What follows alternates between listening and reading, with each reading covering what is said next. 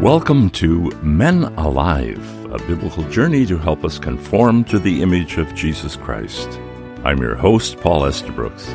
Our teacher is my longtime friend, Dr. Jim Cunningham, consultant in adult education, director of Go Teach Global, and author of the book Men Alive. Jim, when you and I first met, we were young teens. I remember when you were 18, your father went blind. He was about 49, and as I remember, that created a lot of challenges in your family.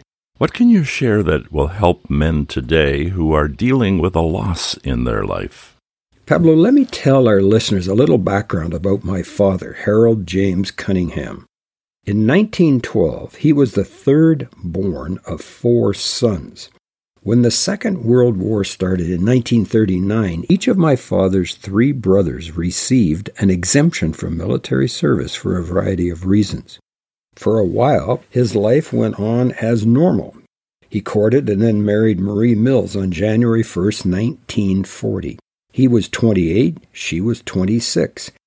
But then he was conscripted into the Canadian Second Army in 1941 and shipped overseas to England in the summer of 1942. Surprise! I was born in the spring of 1943. My mother moved in with her parents while my father was overseas. The Canadian Second Army landed in Normandy in July 1944, a few weeks after the initial D Day assault began. The second was assigned to move north along the coast through France, Belgium, and Holland to open the harbor so supplies could get to the advancing Canadian First Army.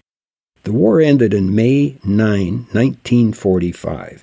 The Canadian Second stayed in Europe for another year as part of the liberation, returning home in 1946. And to no one's surprise, my sister was born in the spring of 1947. How did your family adjust to life after the war ended? There were stresses, for sure. My father arrived home with no job, no place to live, and no car for transportation. He was rehired by Cochrane Dunlop Wholesale Hardware in Toronto as a cost accountant. He had a responsible job to maintain accurate financial records, follow legal regulations, and oversee annual inventories. My father loved working with numbers. Without exaggeration, he could add four digit numbers in his head almost as fast as I could give them to him, and with accuracy. Post war life was a productive time for my father. He saved his money and we moved into our own first home eight years later in 1954. I remember that you moved with your folks into your new house just one week before Hurricane Hazel struck Toronto in October 1954. Yes, and two months later, you and I met at church where your father was our pastor and my dad served as an elder. Wow, that's a walk down memory lane, Pablo. Let me fast forward, though, to the biggest life changing day for my father. He went to work, sat down at his desk, and both eyes began to go blurry like looking through what he called frosted glass windows. He could see light and shapes, but could not see to write, read numbers, or drive his new car. Almost every person he then met seemed to have advice for what they thought was the reason for his blindness and what they thought he should do about it. You should contact Veteran Affairs, Harold. It must be related to a trauma from the war. You should contact the Mayo Clinic in Rochester, New York, Harold. They could figure out what to do. You should examine your life, Harold. You must have some unconfessed sin and God is punishing you. You should do this. You should do that. You should. My father got so angry with everyone shooting on him, he stopped going out of the house, stopped going to church, and our home became like a spiritual war zone anger, confusion, and darkness. But as I recall the story, Jim, your father was able to pull out of his emotional darkness and accept his new life as a legally blind person with less than 10% sight. It was a difficult time in our home for those years. My mother tried to be the stabilizer, but that stress likely accelerated her getting rheumatoid arthritis. To put it bluntly, I became a rebellious little brat. I even went to work two shifts every weekend so that I would no longer have to go to church or be around the house. I became every bit as angry as my father. Then a miracle happened in 1964. My mother's prayers and the prayers of many others were answered. My father was still blind, but he returned to his faith in Jesus Christ. And in that same year, I recommitted my life to Jesus Christ. Blindness is a powerful emotional disability.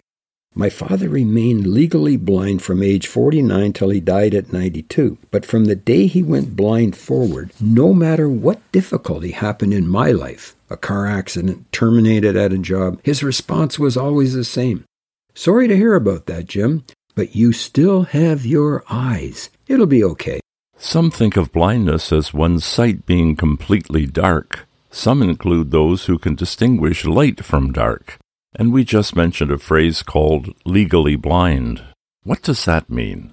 If you're legally blind, your vision is 2200 or less in your better eye, and your field of vision is less than 20 degrees. That means if an object is 200 feet away, you must stand 20 feet away from it to see it clearly. A person with normal vision can stand 200 feet away and see that object perfectly. My father had less than 2200 vision in both eyes. Ironically, from a totally unrelated, uncorrectable cause, I have 2200 vision in my right eye. So I'm partially able to understand my father's visual acuity if I close my left eye. Every friend who has ever played golf with me, or tennis, or badminton knows that I have some limited three dimensional vision.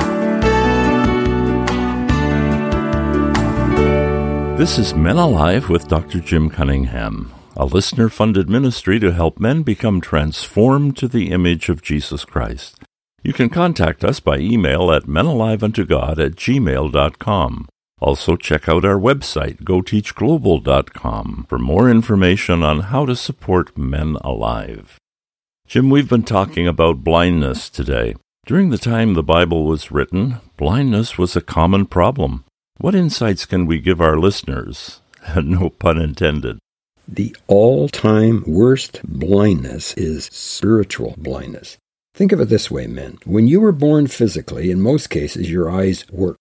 You could see, you could learn, you could then walk, read, study, and do what you needed to do. But spiritually, from God's perspective, we were born blind. 2 Corinthians 3:14 says our minds were hardened and our understanding was covered with a veil. We were groping around in spiritual darkness, unable to find the way, the truth, or the life. Like my friend Bill Russell said at his baptism, Quote, Before I accepted Christ, I felt like a blind man in a dark room on a dark night looking for a light switch. But when I accepted Jesus Christ as my personal Savior and Lord, who died and rose for me so I could have eternal life with Him, it was like the light came on. I could see spiritually. It was like walking in the sunlight. Today we have many false teachers, false prophets, and cults that deny that Jesus Christ is God, our Lord and Savior. One cult even teaches that Jesus and Satan were brothers in heaven. How blind is that? Jesus spoke a parable to them in Luke 6:39 and said, "Can one blind person lead another? Won't they both fall in a ditch?" Jesus came to save us from our spiritual blindness. As the Son of God, He gave blind men their sight. He made lame men walk. He healed lepers. He made the deaf hear, and He raised the dead. Yet his enemies remained blind to who he was and eventually had him crucified for claiming to be the I am, Emmanuel, God in the flesh. In John 9 2, Jesus' disciples saw a man born blind and asked Jesus, Rabbi, why was this man born blind? Was it because of his own sins or his parents' sins?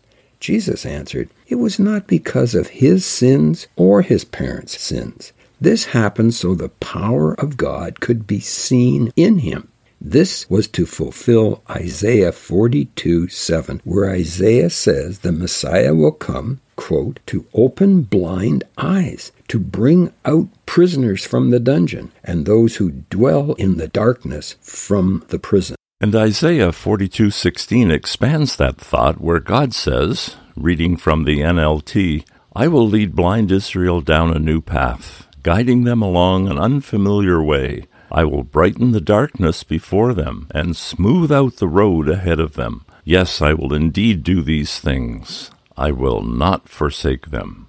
Pablo, I love reading the various ways Jesus healed people of blindness.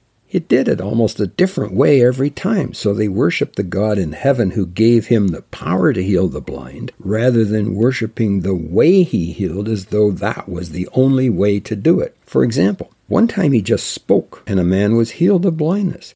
One time he said, Go wash in the pool of Siloam, and the man was healed of his blindness. One time he spit on the ground, made a little mud patty, placed it on the blind man's eyelids, and the man could see. One time he touched the man's eyes, and the man was healed. God is never limited to only one way to heal us of spiritual blindness. Where you gain your spiritual eyesight or how you gain it is not important. The importance is that you accept Jesus Christ as your Savior. That is number one. Perhaps you're listening today, and like Paul and me, you have family members, friends, and neighbors who are currently alive physically, but blind spiritually.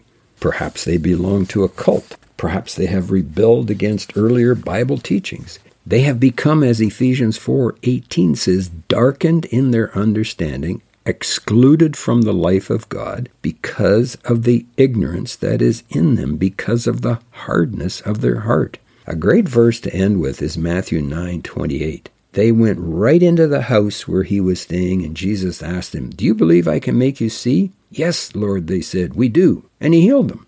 Paul and I both decided as young men to accept Jesus Christ as our Lord and Savior.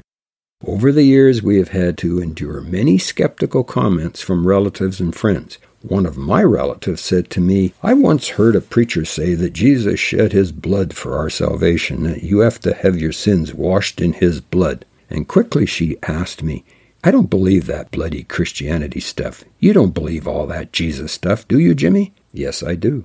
To me, the choice is simple. Jesus was either a liar a lunatic, or he is my Lord. Like the blind man who was healed by Jesus, when he was challenged by the religious leaders who claimed Jesus was a fraud and a sinner, his response in John 9:25 was, "I don't know whether Jesus is a sinner," the man replied, "but I know this, once I was blind, but now I can see."